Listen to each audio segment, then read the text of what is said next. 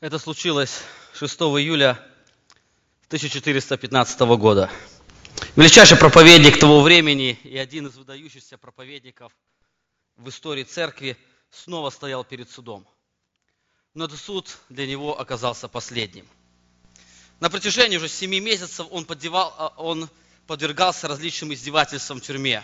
Хотя ему обещали безопасный путь на суд и обратно, вскоре после прибытия его арестовали бросили в грязную, темную и холодную тюрьму. Условия были там настолько отвратительные, что через некоторое время он сильно заболел. Вероятно, он бы умер, если бы его не перевели в другую камеру. На новом месте условия были намного лучше. А последние три месяца он провел в клетке на башне. Страдая днем от лучей палящего солнца, а ночью он страдал от пронизывающих ветров. Хотя узника не раз допрашивали, ему и так не предложили возможности и не дали защищаться. Рассмотрение дела его на суде началось 5 июня. Это было просто пародия на правосудие. Когда этот христианин пытался объяснить свою точку зрения, зрения, которое он излагал в своих трудах, в книге, его голос заглушал гневливые крики обвинителей, которые требовали сожжения его книг. Хотя проповедник взывал к здравомыслию, к совести и даже к Божьему Слову, слушающие полностью игнорировали его и не обращали на него внимания. В конце концов он умолк, понимая, что ничто из сказанного им не принесет пользы. Итак, 6 июля этого невинного человека ввели в собор – чтобы огласить ему приговоренный заключительный приговор. Издеваясь, обвинители одели этого человека в священнические одежды и дали ему в руки чашу. Однако через некоторое время они стали одну за одной срывать эту одежду для того, чтобы демонстрировать публичное обличение и его окончательное отлучение от церкви. Затем этого узника, обвиненного судом, заклеменного как еретика, вывели на место казни, место, которое было за городом. Когда он снова отрекся от своих убеждений, его привязали мокрыми веревками к столбу и на шею надели цепь. Любопытная толпа, она наблюдала за тем, как полночи укладывали у его ног дрова, хворост и сено. Скоро разгорелся огонь, и дым поднимался к небу, с песни на устах «Христос, Ты Сын Бога Живого, смилуйся над, не, над нами». Великий проповедник, которого звали Янгус, он отошел в вечность. Примерно через столетия Мартин Лютер читает труды этого проповедника, величайшего проповедника и богослова Янгуса, который впоследствии стал для него одним из лучших наставников – он, читая эти труды, он задался вопросом, если этот человек был выдающимся проповедником, если он был величайшим богословом и способным учителем Библии, почему же церковь осудила его на казнь? Можно было приводить очень много причин, почему это было. Можно назвать несколько причин. Во-первых, он проповедовал, что Библия, она является наивысшим авторитетом и она выше авторитета церкви. Он учил, что нельзя требовать платы за причастие, или мы называем за хлебопреломление. Он учил тому, что должности в церкви, они не могут продаваться и не могут покупаться. Он также учил, что церковь состоит из всех верующих веков. Она не только состоит из священников или монах, она состоит из всех верующих. Но знаете, все-таки одной основной причиной, почему Янгуса предали смерти, было его убеждение, что Иисус Христос является главой церкви. Сегодня для многих христиан 21 века эта истина не вызывает противления. Но во времена Янгуса или Лютера это были сильные слова, которые бросали вызов основной государственной церкви того времени. Эти слова, которые приводили большое движение в религиозном мире. Сегодня замечаю, большинство верующих людей, которые ходят в христианские церкви, они с уверенностью утверждают, что Христос является главой церкви.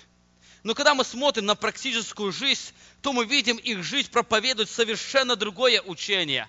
Они отвергают своей жизнью учение или господство Иисуса Христа. Сегодня, смотря на современное христианское общество, я замечаю, как доктрина главенства Христа над церковью опровергается, оставляя за собой лишь реформаторскую терминологию. Одна из наиболее ярких причин, почему это происходит, почему сегодня церковь отвергает господство Иисуса Христа, потому что современное евангельское общество, оно потеряло интерес к доктринам Библии. Сегодня современным евангельским христианам движут не богословские истины, а прагматические интересы. Сегодня специалисты по развитию церквей, они больше изучают, что привлекает толпу, нежели то, что говорит Библия. Сегодня проповедники процветания Евангелия, они описывают человеком господина своей жизни и своей судьбы – Сегодня проповедники, принадлежащие движению свободной благодати, они отвергают абсолютное принятие Господа Христа в своей жизни как часть спасения. Анализируя в последнее время, я замечаю, что христианство очень сильно теряет влияние в этом мире. Сегодня много людей разочарованными уходят из церкви. Сегодня множество людей, которые даже не желают слышать о христианстве. И знаете, одна из причин, на мой взгляд, сегодня многие современные церкви, они отвергли Христа как главу. Более того, сегодня многие христиане, они даже не знают, что такое Христос, глава церкви. Для многих проповедников церковь стала или кафедра в церкви стала инструментом провышения своих идей и желаний. Сегодня многие церкви забыли, что такое проповедь истинного Божьего Слова. Сегодня многие верующие, они даже не знают, для чего они приходят на богослужение. Но в то же самое время они каждую неделю продолжают туда ходить. Сегодня вместе с вами, продолжая изучать тему превосходства Иисуса Христа, я хочу сегодня посмотреть на Христа через призму церкви. На протяжении нескольких недель мы с вами изучали слова апостола Павла, которые записаны в послании к Колоссянам, где он очень ярко описывает превосходство или господство Иисуса Христа – когда мы говорим о превосходстве Иисуса Христа, я хотел бы, чтобы мы увидели этот оттенок. Превосходный – это не только тот, кто наилучший. Превосходство, оно говорит о господстве, тот, кто, кто является господином чего-то. Тот, кто находится превыше всего. Мы уже с вами говорили о превосходстве Иисуса Христа в деле искупления, в искуплении нашей жизни, когда Бог – полностью взял всю ответственность и вину нашего греха на себя. В прошлое воскресенье мы с вами говорили о превосходстве Иисуса Христа во Вселенной. Тоже Христос, Он превосходит эту Вселенную. И не только Он лучший, Он является тот, кто является абсолютным господином Вселенной. Он является суверенным Богом, тот, кто управляет этой Вселенной. И мы с вами говорили о трех причинах, почему это происходит Сегодня мы посмотрим на следующие стихи апостола Павла, где апостол Павел продолжает раскрывать эту тему. Он продолжает восхищаться Иисусом Христом. Он продолжает говорить о превосходстве Иисуса Христа. И теперь он берет другую сферу жизни людей на этой земле. Он берет церковь и показывает превосходство Христа в церкви. Давайте мы вместе с вами откроем слова апостола Павла, который записал послание Коринфянам, 1 глава. Мы сегодня остановимся только на нескольких словах 18 стиха, но я хотел посмотреть на эти стихи в более обширном контексте. Давайте мы прочитаем с 15 стиха 1 главы послания Колоссянам. Апостол Павел говорит, который, то есть Иисус Христос, есть образ Бога невидимого, рожденный прежде всякой твари, ибо им создано все, что на небесах и что на земле, видимое и невидимое, престолы ли, господство ли, все им и для него создано. И он есть прежде всего, и все им стоит.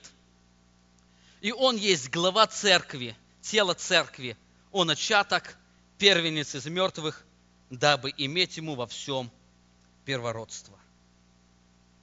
Сегодня, изучая этот текст, изучая превосходство Христа в церкви, я хотел бы вместе с вами посмотреть, что имеет в виду Новый Завет, когда говорит о Христе как о главе церкви. Обратите внимание на окончание 16 стиха, где апостол Павел говорит, ибо все им и для него создано. Это очень важные слова. Здесь кроется очень важная истина. Апостол Павел говорит, и мы в прошлое воскресенье с вами уже об этом говорили, он говорит, все им и для него создано. Заметьте, мы очень часто не обращаем внимания на эти слова, но все, что в этой жизни вас окружает, оно было создано Иисусом Христом и для Иисуса Христа. Все, что вы в этом мире видите, оно создано для того, чтобы вы и мы могли видеть превосходство Иисуса Христа. В Писании мы встречаем очень множество метафор, сравнений или образов, которые помогают нам лучше понять превосходство Христа и Его особые отношения с церковью. И заметьте, все эти метафоры, они связаны с творением, то, что Бог сотворил. Апостол Павел рассматривает церковь как семью. И мы неоднократно читаем, где апостол Павел говорит, что Бог является нашим Отцом, а мы Его дети. Поэтому мы очень часто называем друг друга братья и сестры во Христе. Поэтому очень часто молимся молитве, называя Богом Отцом. Заметьте, Бог создал, Бог создал семью на этой земле для того, чтобы потом можно было описать эти особые отношения человека с Богом. Чтобы описать, чтобы можно было возможно описать отношения церкви со Христом – Другая метафора, которая связана с семьей, апостол Павел использует, когда он говорит о церкви как о невесте Иисуса Христа. И заметьте, это еще одна цель, чтобы мы могли лучше понять взаимоотношения Христа с церковью. В других, а, местах Священного Писания мы очень часто и очень много встречаем разных сравнений. Евангелие от Иоанна 15 глава. Вы когда-нибудь задавались вопросом, для чего Бог создал виноград на этой земле? Ну, наверное, чтобы пить виноградный сок. Но изначальная причина, э, он был создан для него. В 15 главе Иисус Христос, обращаясь к ученикам, он рассказывает эти тесные отношения, которые человек имеет с Иисусом Христом. Он говорит о Христе и о церкви, он говорит о виноградной лозе. Он через эту иллюстрацию, с чем люди часто сталкивались, он показывает на превосходство Христа, на главенство Христа. И он после этого говорит, что без меня вы не можете делать ничего. Если не вы будете, не будете во мне, вы не сможете приносить плода, как виноградная лоза. Евангелие, а, послание к Римлянам, 11 глава. Апостол Павел церковь сравнивает с маслиной. 1 Коринфянам, 3 глава, апостол Павел сравнивает церковь с полем. Дальше он сравнивает церковь со строением, не только апостол Павел. И Петр очень часто сравнивает церковь со строением. Вы знаете, мы очень много, живя на этой земле, видим различные здания. Мы видим различные строения. Вот величественные строения. Но знаете, для чего они созданы на этой земле? Для чего Бог дает разум для человека, чтобы он мог строить эти массивные здания? ради того, чтобы мы с вами могли лучше понимать Его превосходство. Это нет не для того, чтобы мы могли лучше жить с вами. Цель не в нас, все создано для Него, для того, чтобы мы могли лучше видеть эти отношения Христа и Церкви. Апостол Павел об этом говорит в третьей главе послания к Коринфянам. Об этом говорит апостол Петр в первом послании, во второй главе. Помните, он говорит, что вы, как живые камни, строяете себя дом духовный. Они часто говорят то, что мы являемся строением, где Иисус Христос является кругольным камнем, то есть основанием, на чем строится. В Матфея 13 главе Иисус Христос сравнивает церковь жатвой. Апостол Петр сравнивает церковь в первом послании с группой священников. Послание к евреям, 3 глава, там сравнивается церковь с Домом Божьим или с храмом. И можно найти еще очень много сравнений. Эти сравнения все не описаны в Священном Писании, но все, что вы видите на этой земле, оно создано ради одно для Христа, чтобы мы могли видеть это превосходство. Итак, послание Колоссянам, апостол Павел использует еще одну метафору церкви. Он говорит о церкви, как о теле Иисуса Христа апостол Павел сравнивает церковь с телом, главой или головой, который является Христос. Он сравнивает его с физическим телом, в котором каждый человек находится, где он является головой. А сегодня, изучая этот текст, я хотел бы особого внимания наше обратить на одно слово, которое, а, которое описывает взаимосвязь между Христом и церковью – это глава. Он есть глава церкви. Греческое слово кафелы, которое переводится как глава, оно имеет более точное значение, как первый или высший по рангу, или что-то либо верховное, главенствующее или выдающееся. Это слово, оно показывает особое превосходство, как по рангу, так и по состоянию он является главой или господствующим телом. Значение этого слова, оно частично совпадает со значением слова «кюриос», которое переводится в нашей Библии часто как «Господь». То есть сказать, что Христос является главой церкви, это значит признать, что Он является Господь или Господином церкви. Это признать, что Христос, Он управляет церковью. Посмотрите еще раз на 18 стих первой главы этого послания Колоссянам, где апостол Павел говорит, и он есть глава церкви. То есть апостол Павел говорит, что Христос является единственным и абсол... единственным господином церкви. Он имеет полную власть в церкви. Более того, в этих нескольких словах апостол Павел рисует картину абсолютного превосходства Христа над церковью. Итак, я хотел сегодня посмотреть с вами на три истины, которые показывают абсолютное превосходство Христа над церковью.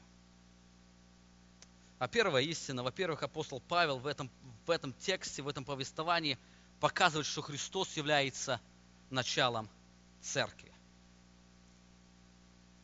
Обратите внимание, 18 стих он говорит, и он есть глава церкви, он начаток. Слово «начаток», греческое слово «архей», оно означает начало или основание. Оно показывает, что Иисус Христос является началом или основанием церкви. Это очень сверхважная истина, которая должна постоянно находиться в моем сознании, когда мы говорим о руководстве церкви. Эта истина должна постоянно быть в моем сознании, когда мы говорим или думаем о нашей принадлежности церкви. Апостол Павел говорит, что Христос является господином церкви, потому что он является ее началом. И он есть начаток. Эта истина включает в себя очень важных два элемента или два аспекта. Во-первых, апостол Павел в этом повествовании показывает, что церковь сотворена Иисусом Христом. Посмотрите еще раз на 16 стих. Апостол Павел говорит, «Ибо им создано все, что на небесах и что на земле, видимое и невидимое, престолы ли, господствовали, начальствовали, властили, все им и для него создано. Эти слова не говорят не только о том, что Христос создал эту великую вселенную. Эти слова говорят нам не только о том, что Христос сотворил весь духовный мир. Но эти слова, они также говорят о том, что Христос является Творцом Церкви. Он является инициатором, и Он является Творцом Церкви. Им создано все. Это первая отправная точка, откуда начинается мое осознание главенства Иисуса Христа над церковью. Это первая отправная точка, которая привела Янгуса на костер. Это была та точка, которая повергла гонению многих христиан. Они понимали, что Христос является Творцом Церкви. Иисус Христос, находясь на этой земле, он говорил об этом ученикам своим. Матфея 16 глава, 18 стих. «И я говорю тебе, ты, Петр, и на всем камне я создам церковь мою, и врата ада не одолеют ее. Я создам церковь мою. Церковь создана совершенно не Петром. Церковь создана не Павлом и не другими апостолами. Церковь создана – Иисусом Христом я создам церковь мою. Итак, мы с вами говорим о том, что Христос является началом церкви, потому что Он создал церковь на этой земле. Более того, обратите внимание на второй аспект этой истины. Христос является началом. Церковь создана не только Христом, но церковь создана для Иисуса Христа – 16 стих заканчивается, «Ибо все создано, что на небесах и что на земле, видимое и невидимое, престолы ли, господствовали, начальствовали, властили, все им и для Него создано». Эта истина является одной из болезненных точек современного христианства. Вы знаете, мы с вами живем в век большого технологического процесса, а, который существенно улучшил, улучшил нашу жизнь. Сегодня различные желания людей, они удовлетворяются в короткие сроки. Сегодня многие инженеры работают, чтобы, а, чтобы изобрести новые конструкции, которые бы помогли улучшить быт людей на этой земле. Сегодня правительство пытается максимально огородить людей от насилия и несправедливости.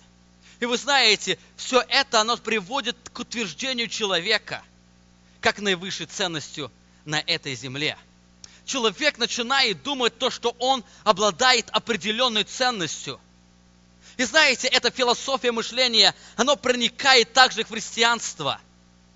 Сегодня для многих церковь стала инструментом удовлетворения нужд потребителей.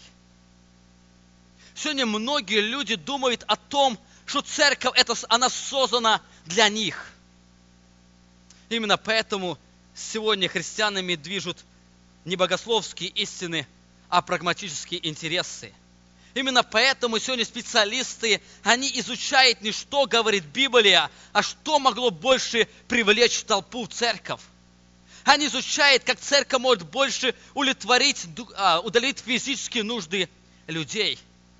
Именно поэтому проповедники процветания, Евангелия процветания, они имеют определенный успех. А то, что я сейчас вам скажу, оно может и шокирует вас. Но от понимания этого непосредственно зависит практическое понимание превосходства Христа над церковью. Знаете, главная цель церкви на этой земле не для того, чтобы спасать грешников. Главная цель церкви на этой земле, земле не для того, чтобы восстанавливать разбитые жизни людей –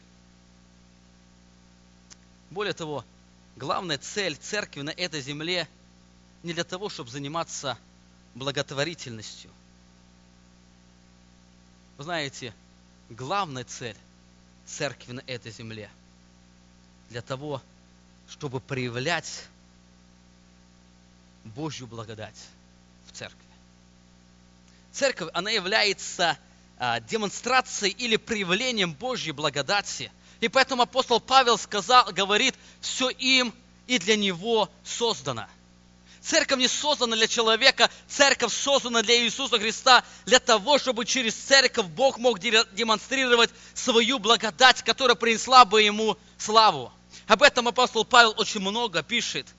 Ефесянам 3 глава 9-10 стих.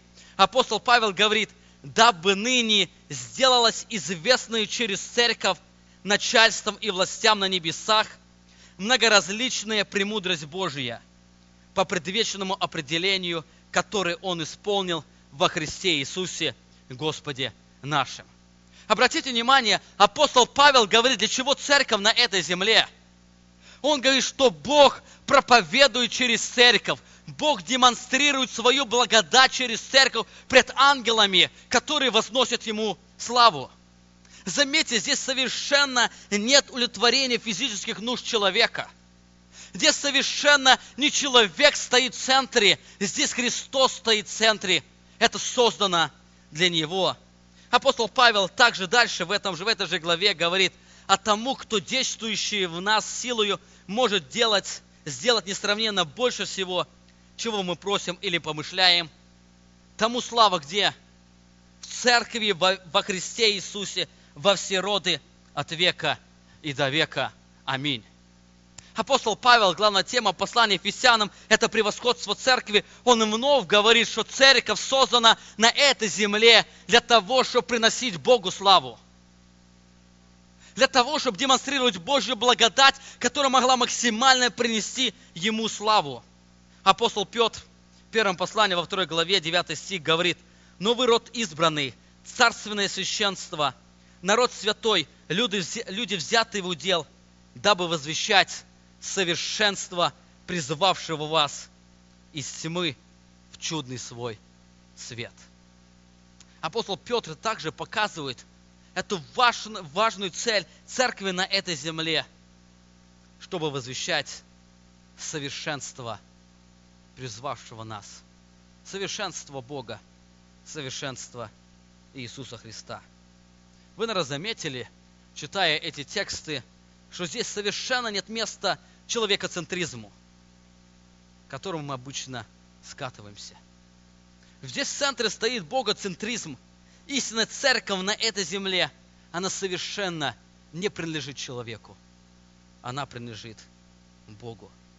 Божья церковь на этой земле, она не создана для человека. Она создана для Бога.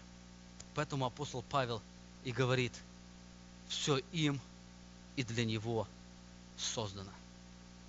Церковь Иисуса Христа на этой земле, она является Божьим творением, где Бог в максимальной степени проявляет и демонстрирует свою благодать, когда он оказывает милость и дает искупление людям, живущим на этой земле. Это первая сверхважная истина, от которой зависит понимание абсолютного превосходства Христа над церковью. Церковь Иисуса Христа, она была создана Христом, и церковь Иисуса Христа, она была создана для Него.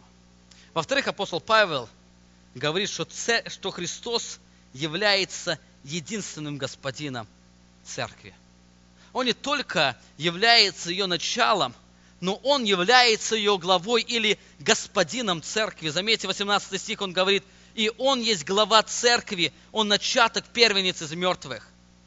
Мы с вами говорили, греческое слово кафеле, которое переведено как глава или голова, оно означает первый или высший по рангу. Это тот, кто, кто имеет верховное главенство – это тот, кто управляет.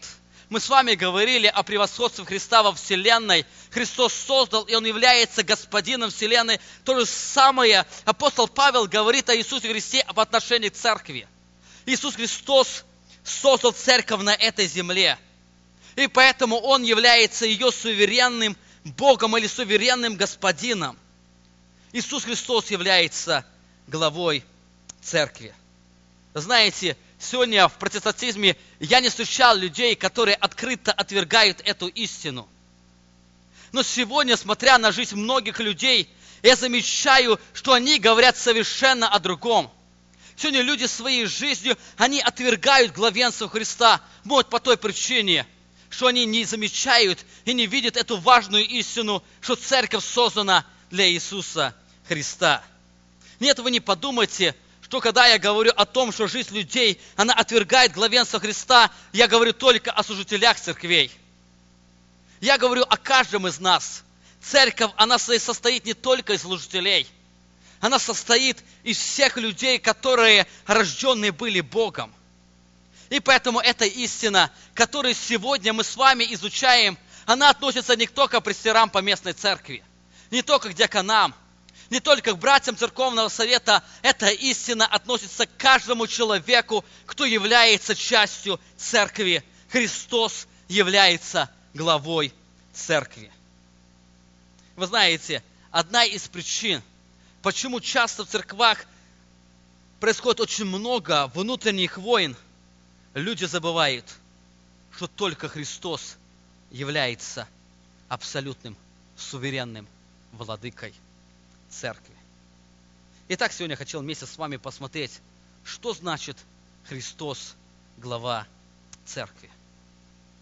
Что мы имеем в виду или что это означает, когда, когда апостол Павел, говоря о превосходстве или господстве Иисуса Христа, он говорит эту важную истину, что Христос является главой церкви. Я же с самого сегодня в начале говорил о том, что сегодня многие христиане отвергают это, это главенство. Но вторая причина, сегодня многие христиане, они даже не понимают, что такое глава Церкви Христос. И поэтому они могут с уверенностью говорить, да, глава нашей церкви и моей жизни является Христос, но жизнь совершенно говорит о другом. Что значит Христос, глава церкви? Новый Завет очень ясно отвечает на этот вопрос. Во-первых, Христос, глава церкви, это означает что, то, что Христос определяет руководство церкви. Писание очень ясно говорит о том, что Бог наделяет каждого человека определенным даром, который он мог служить для созидания церкви. Послание к Ефесянам 4 главе апостол Павел говорит, 8 стих, «Посему и сказано, вошедший на высоту, пленил плен и дал дары человекам. Бог определяет руководство церкви тем, что Он наделяет каждого человека особым даром. Более того, Он не просто дает каждому человеку дар, но Он сам по своей суверенной власти решает, кому какой дар дать. Послание, первое послание к Коринфянам, апостол Павел очень ярко говорит об этом.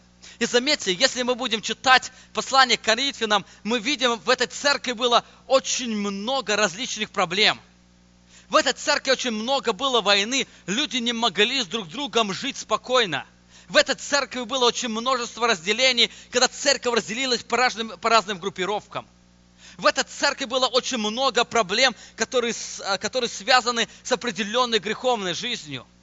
И вы знаете, апостол Павел – обращаясь к этой церкви, он показывает, что у них проблема начинается именно здесь. Сначала он говорит о Евангелии, а потом у вас неправильный подход к церкви.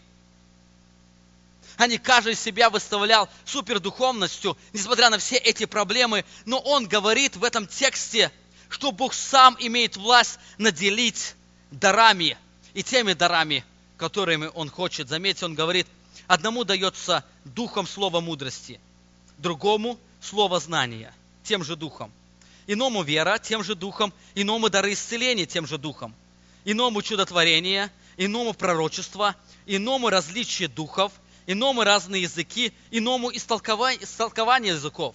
И заметьте 11 стих, все сие производит один и тот же дух, разделяя каждому особо, как ему угодно. Если мы будем читать дальше, он будет говорить, что все эти дары, которые даны для человека, они даны для одного, чтобы человек имел способность служить друг другу. И здесь он говорит об этом, разделяя каждому, как ему угодно. В этом проявляется суверенная власть Христа над церковью. Бог определяет, кому и чем заниматься в церкви. Послание к Ефесянам, дальше апостол Павел в 4 главе 11 стих, он пишет, «И он поставил одних апостолами, других пророками, иных евангелистами, иных пастырями и учителями». Заметьте, или посмотрите контекст, мы с вами говорили, 8 стих, он дает дары человекам, и дальше он продолжает эту тему, и он поставил. Христос не только дает определенные дары для служения, но Он и поставляет людей на служение. Писание очень ясно говорит о том, что Христос является суверенным владыкой, который поставляет людей на различные служения в Его церкви, наделяя их особыми дарами для служения. Заметьте, более того, служение в церкви Христовой – это не только для служителей или для определенной группы людей – но служение в Церкви Христовой, оно дано для каждого человека. Каждый человек, он находясь в Церкви Христовой, он призван для того, чтобы созидать его тело, то есть церковь. Если для вас является Христос главой церкви, послужите тем даром, которым Он вас наделил. Знаете, эта истина, она очень ясно показывает нашу полную зависимость от Бога. А мы дальше посмотрим, апостол Павел много раз говорит о том, что Христос управляет церковью. Он ее созидает. И все процессы, которые происходят в церкви, они происходят только от Бога, с участием Иисуса Христа. И заметьте, здесь апостол Павел показывает, что Бог наделяет каждого человека определенным даром и поставляет его служение. Ради одной цели, чтобы человек помнил, что он полностью зависим от него, не он созидает церковь совершенно церковь, она созидается, созидает с людьми, она созидается Богом, потому что Бог через людей, Он созидает церковь. Когда мы говорим о человеке, или о служителях, или о членах церкви, они являются просто инструментами в руках, инструментами в руках Иисуса Христа. Потому что Он сделал их способными, способными что-то делать.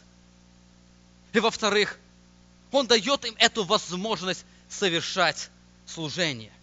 Итак, мы с вами говорили, Бог, глава церкви, говорит о том, что Христос, Он определяет руководство церкви. Христос определяет, кто чем должен заниматься в церкви. Более того, Христос не только дает дары для служения, но Он также определяет, чем церковь должна заниматься на этой земле.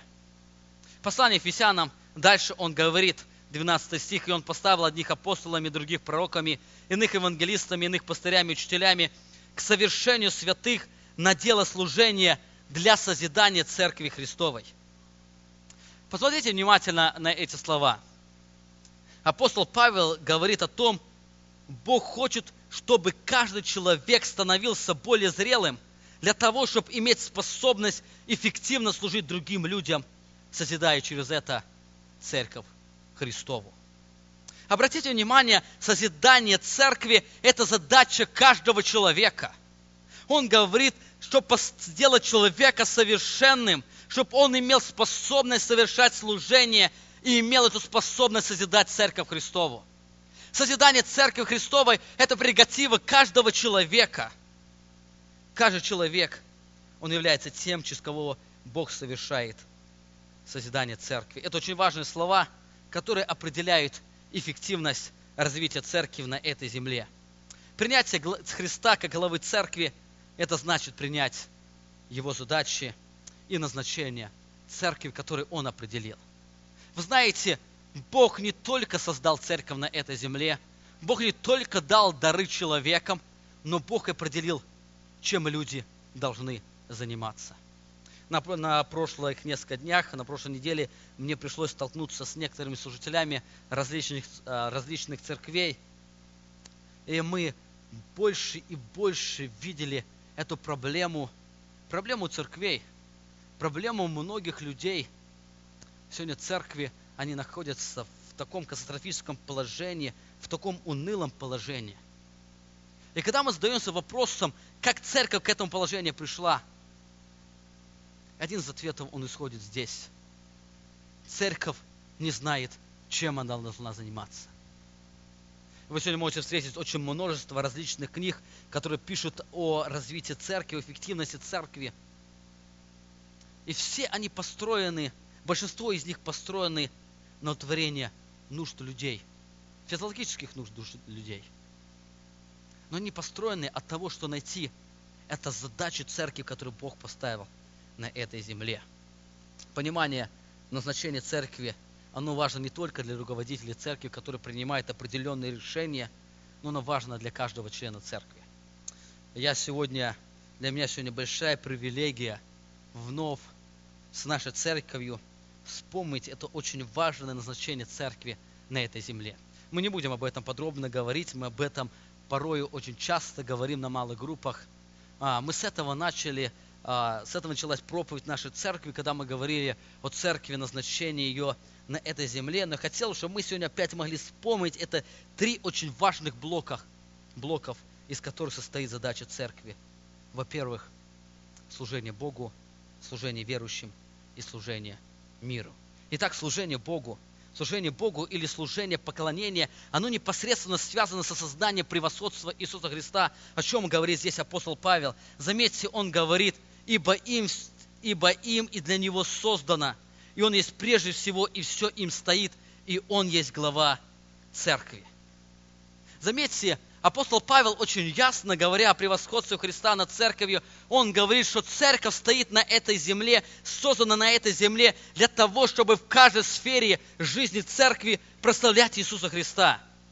Она создана для Иисуса Христа, чтобы каждый человек, находясь в ней, он имел эту способность прославлять Его. Если вы сами не являетесь поклонниками Богу, вы не, вы не можете помочь другим стать поклонниками.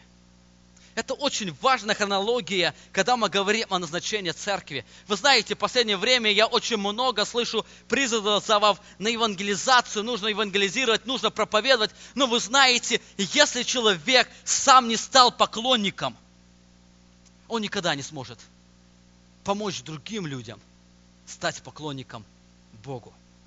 Это исходит очень важное первое назначение церкви.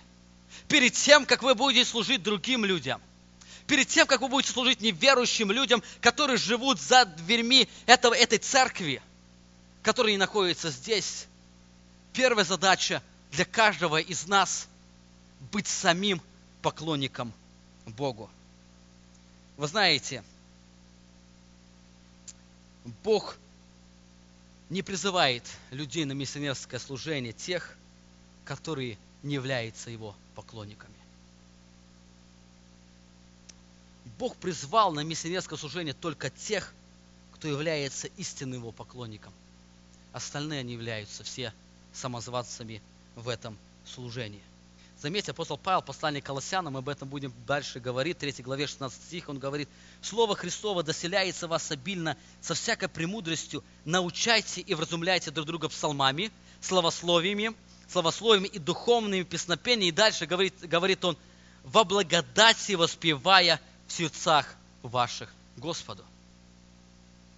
Заметьте, это наполнена наша жизнь, чтобы мы могли в сердцах наших поклоняться Богу, чтобы мы могли в сердцах наших воспевать Богу в славе. Послание Ефесянам 1 глава 11 стих, он говорит, «И в нем мы сделались наследниками, быв предназначены к тому по определению совершающего все позволение воли своей, дабы послужить похвале славы Его нам, которые ранее уповали на Христа». Он опять говорит о том, чтобы нам послужить Богу. Это первая главная задача церкви на этой земле, чтобы быть поклонником Богу, чтобы самим поклоняться Богу. Вторая очень важная задача для церкви – это способность верующим служить других людей, э, другим людям. Это способность верующим, э, верующих к созидательному служению, помочь другим людям, которые находятся в церкви, становиться более эффективными поклонниками – Бог создал церковь на этой земле для того, чтобы здесь их взращивать для своей славы. Для того, чтобы исправлять повреждения, мы с вами говорили о том, которые человек имеет после грехопадения. и делать его более влиятельным в этом мире. Знаете, апостол Павел очень много уделял времени этому на этой земле. Он не только проповедовал Евангелие неверующим людям, но он больше, а, больше времени посвятил тому, чтобы служить верующим людям, для того, чтобы делать их более эффективными. 1 Колоссянам 1 главе 27 стих он говорит, которого мы проповедуем, разумляя всякого человека и научая всякой премудрости, чтобы представить всякого человека совершенным во Христе Иисусе. Апостол Павел, он желал, чтобы каждый человек был совершенным во Христе Иисусе. Это Божья цель для каждого человека. И последнее, мы находимся в церкви для того, чтобы вместе, помогая становиться, а, друг другу, становиться более зрелым во Христе, для того, чтобы служить этому миру. Иисус Христос, а, находясь на этой земле, в последние дни, Он говорит, Матфея 28 глава 19 стих, «Итак, идите, научите все народы, крестя их во имя Отца и Сына и Святого Духа, уча их соблюдать все, что я повелел вам, и все с вами во все дни до скончания века. Аминь. Это повеление для каждого человека, чтобы он мог влиять на этот мир.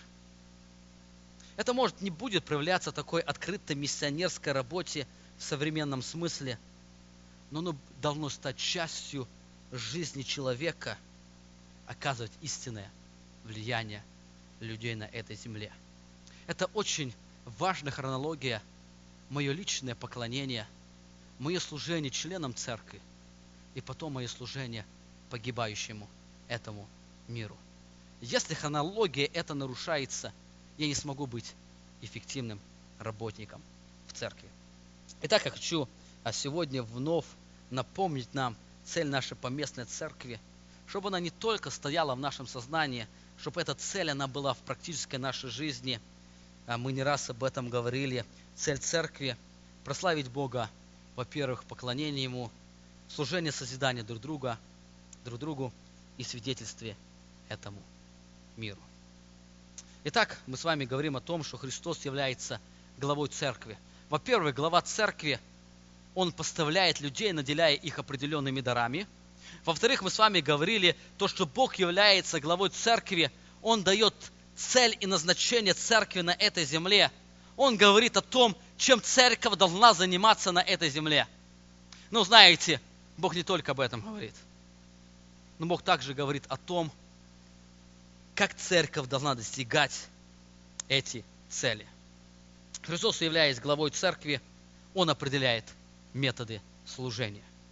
Деяния апостолов Лука описывает нам принципы служения первой церкви, которые постоянно отображаются в Новом Завете. Это очень прекрасная иллюстрация первой церкви.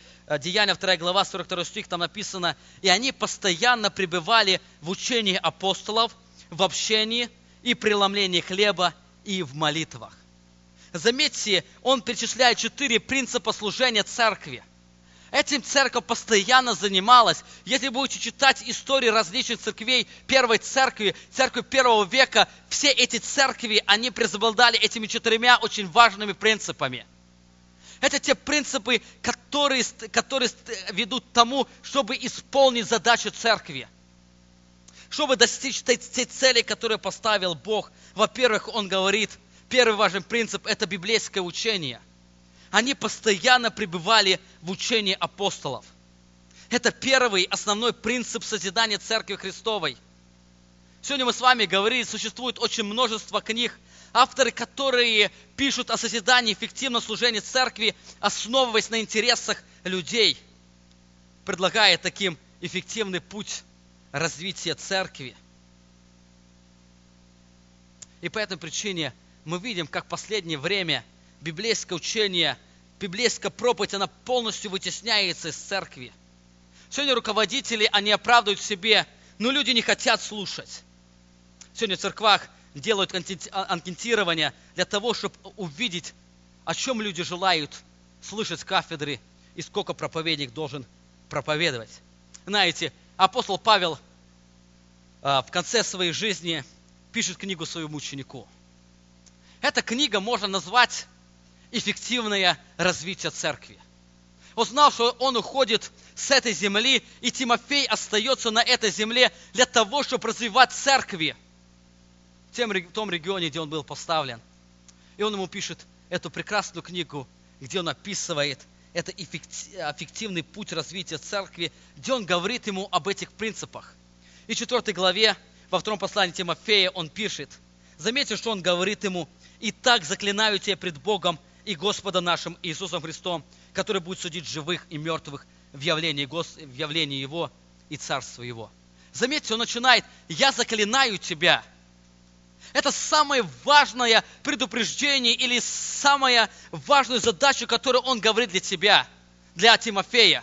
Я заклинаю тебя. И заметьте, о чем он говорит. Он говорит ему, проповедуй Слово.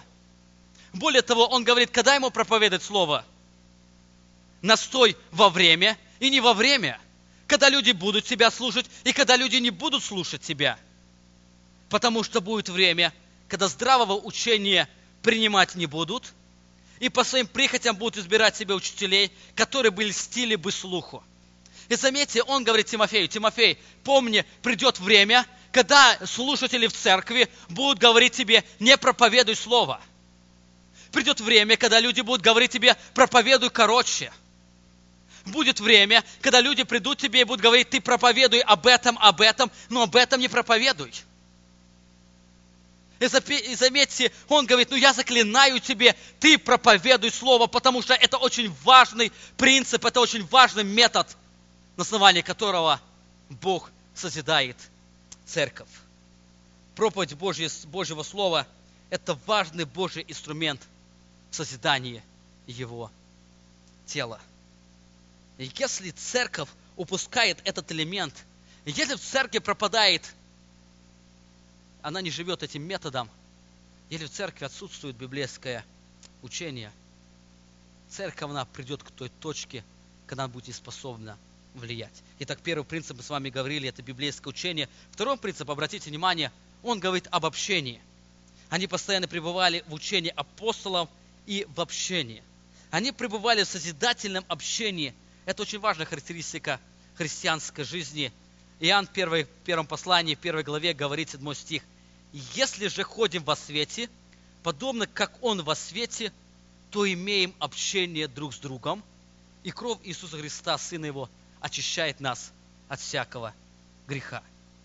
Заметьте, апостол Иоанн говорит очень важный принцип. Если вы желаете иметь очищение от грехов, если вы желаете иметь практическую победу в своей жизни, он говорит, вы ходите во свете, ходите Божьим Словом и дальше, э, в Божьем Слове, и дальше о чем он говорит? Имейте общение друг с другом.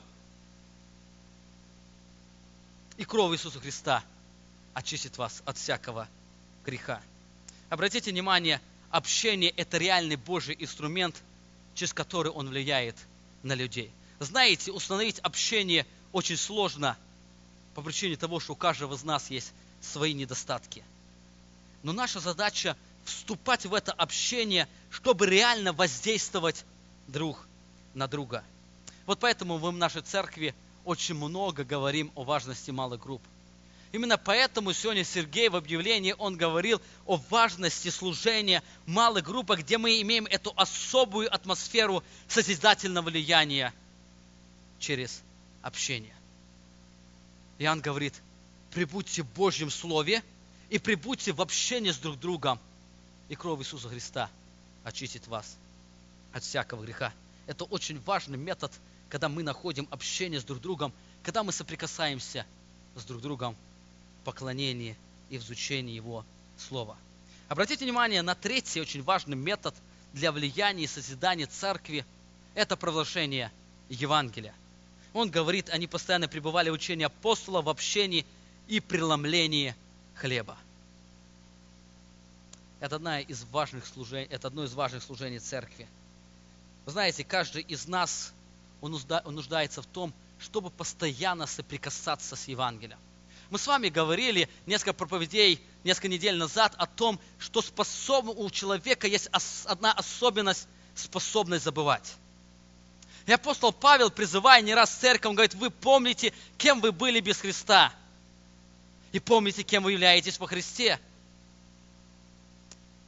Иисус Христос, Он дал человеку это особый знак, это особое служение, когда человек, соприкасаясь с Ним, он мог бы вспоминать эти очень важные истины, кем он был без Христа и кем он является во Христе. Это напоминание Евангелия. 1 Коринфянам апостол Павел в 11 главе 26 стих говорит, «Ибо всякий раз, когда вы едите хлеб сей и пьете чашу сию, смерть Господня вы возвещаете, доколе Он придет». Это Евангелие, напоминание Евангелия, но постоянно нужно нам. Смерть Господня, она постоянно напоминает нам о ужасе нашего греха. Смерть Господня, она постоянно напоминает нам о Божьей любви и о действии Божьей благодати. Смерть Иисуса Христа, она напоминает нам о искуплении, которое мы имеем в Иисусе Христе, и о том, что мы являемся Его рабами. И последний принцип, определяющий метод служения и влияния церкви, это молитва. Они также пребывали в молитве. Это еще один путь эффективного служения. И замечаю, одна из причин, почему мы мало молимся, потому что мы не совсем полноценно осознаем силу молитвы. Мне очень нравится Иоанн в первом послании, пятой главе, он говорит о созидающей силе, силе молитвы. И замечаем, мы очень часто пренебрегаем этим текстом. Посмотрите внимательно на развитие мысли апостола Иоанна в этом тексте, 1 Иоанна 5 глава 13 стих. Он говорит, сие написал вам верующим во имя Сына Божьего, дабы вы знали, что вы, веруя в Сына Божия, имеете жизнь вечную. Самое первое, он говорит, что человек, который верит в Иисуса Христа как Сына Божия, он имеет жизнь вечную. Заметьте, он дальше говорит, и вот какое дерзновение мы имеем к Нему, что когда просим чего по воле Его, Он слушает нас. Заметьте, во-вторых, он говорит, заметьте, это аналогия, он говорит, если вы верующие, если вы исповедуете Христа Сыном Божьим, то что вы не попросите у Иисуса Христа по Его воле, Он слушает вас. Заметьте, дальше он говорит, а когда мы знаем, что Он слушает нас во всем, чего мы не просим, знаем и то, что Он получает, получаем просим от Него. Бог не только слышит, о чем мы просим, но Он отвечает, когда мы просим по Его воле. Это догматическая часть текста, о котором говорит Иоанн. И заметьте, следующий стих, он говорит практическое применение этого текста. Он дальше говорит, если кто видит брата своего согрешающим грехом и к смерти, что делает? Пусть пойдет обличает его, пусть пойдет всем расскажет, пусть выставит это через интернет или еще каким-то путем. О чем говорит? Пусть молится. Заметьте, он говорит аналогию. Вы знаете, если вы дети Божьи, и если вы чего просите по воле Божьей, Он слушает вас. Скажите, а, а, преображение или освящение – это Божья воля? Божья воля. Божья воля есть освящение ваше. Бог хочет, чтобы каждый человек, он освящался. И теперь представь себе, если вы видите человека согрешающего, вы понимаете, если вы будете просить по Божьей воле – Бог что сделает? Он ответит на молитву. И поэтому что делает, говорит? Вы тогда молитесь. Если вы дети Божьи, вы знаете Божью волю, и вы знаете, что Бог отвечает на вашу молитву, и когда видите брата согрешающего, в первую очередь становитесь и молитесь. Я замечаю, нам много этого не хватает. Мы спешим вот чаще всего другому рассказать. Или того человека обличить или на что-то указать, но Иоанн говорит, подождите, есть еще эффективный метод служения, это молитва. Молитесь. В конце этой второй главы посла, а, книги Деяния мы видим результат этого служения. Он говорит, Господь же ежедневно предлагал спасаемых церкви. Именно это служение, оно имело колоссальный успех в жизни верующих на этой земле. Итак, у нас не остается времени, я хочу очень быстро, очень кратко коснуться третьей, третьей истины, которая, которая раскрывает нам абсолютно превосходство Христа над церковью. Во-первых, мы с вами говорили, что церковь создана Христом и для Христа. Мы с вами говорили, что Христос является единственной э, главой или господином церкви. И последняя, очень важная истина. Христос является источником церкви. то есть церковь живет Христом. Заметьте, 17 глава, 1 глава 17 стих. Он есть прежде всего, и все им стоит. И Он есть глава церкви. Интересно, если мы нам посмотреть на все творение, то мы находим все творение, находится в особом движении. Возьмите, например, эту простую кафедру. Мы порой не видим, но она состоит из молекул, которые находятся в определенном движении. Вот просто там маленькая скорость этого движения, но находится в определенном движении. Или вы посмотрите в космос, тоже в космосе все находится в движении, даже с такой скоростью, с которой нам трудно представить. Возьмите человека – весь организм человека, он построен на особом движении. Вы знаете, если движение в организме человека остановить, что произойдет? Больше. Это будет лужа воды и кусок грязи. Вы помните, Бог чего создал человека? Из праха земного. И также человек, когда, а, когда умирает, он прах возвращается. И если вы только движение уберете с человека, что произойдет? Земля, которой на улице очень много, и вода, которой достаточно на этой земле, чтобы человек не испытывал нужду. Но вы знаете, мы с вами в прошлый раз говорили, что всеми этими движениями управляет Бог, ибо все им стоит и движется и существует. Апостол Павел, говоря о церкви, как о теле Христа, он показывает эту аналогию, что церковь является, что Христос является головой церкви.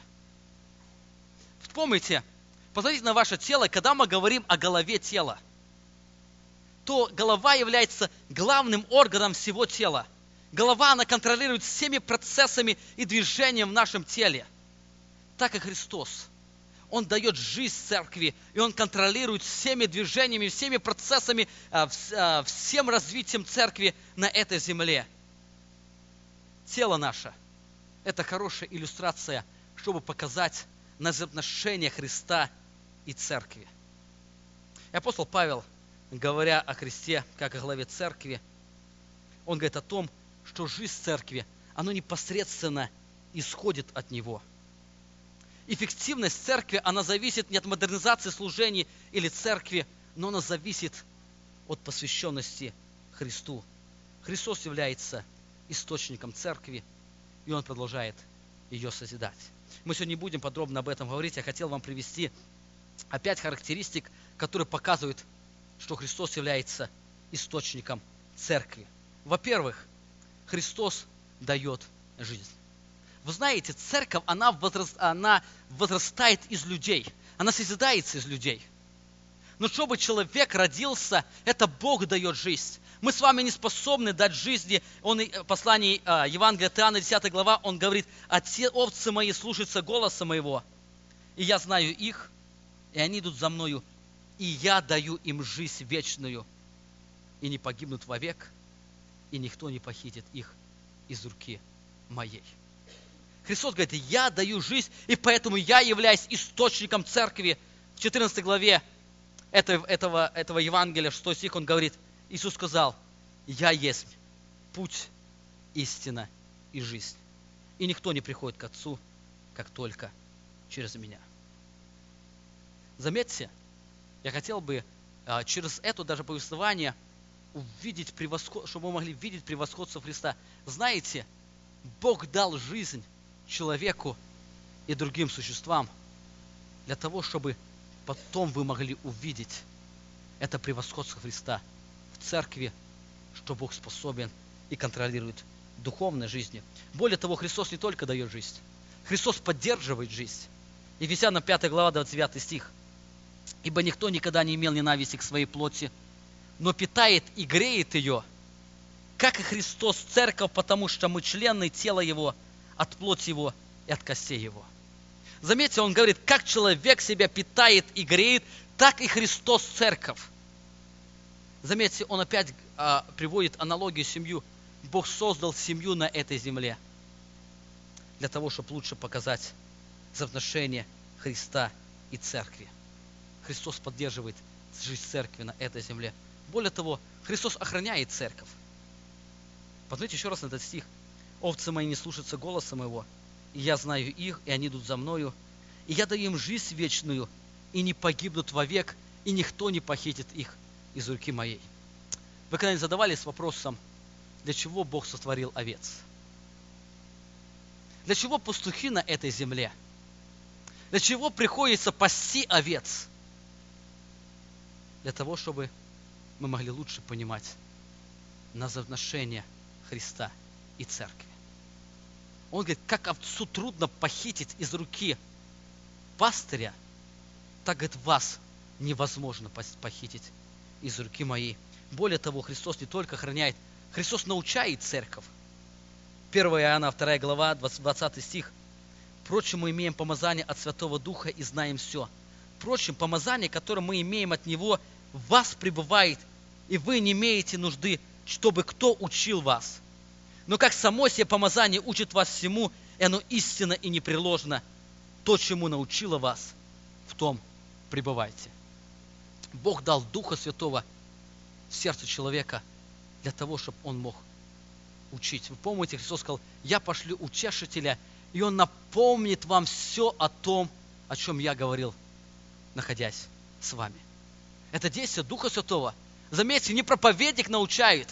Проповедник может много говорить, но в вашем сердце останутся только те истины, которые Дух Святой соприкоснет вас с ними. Дух Святой научает церковь.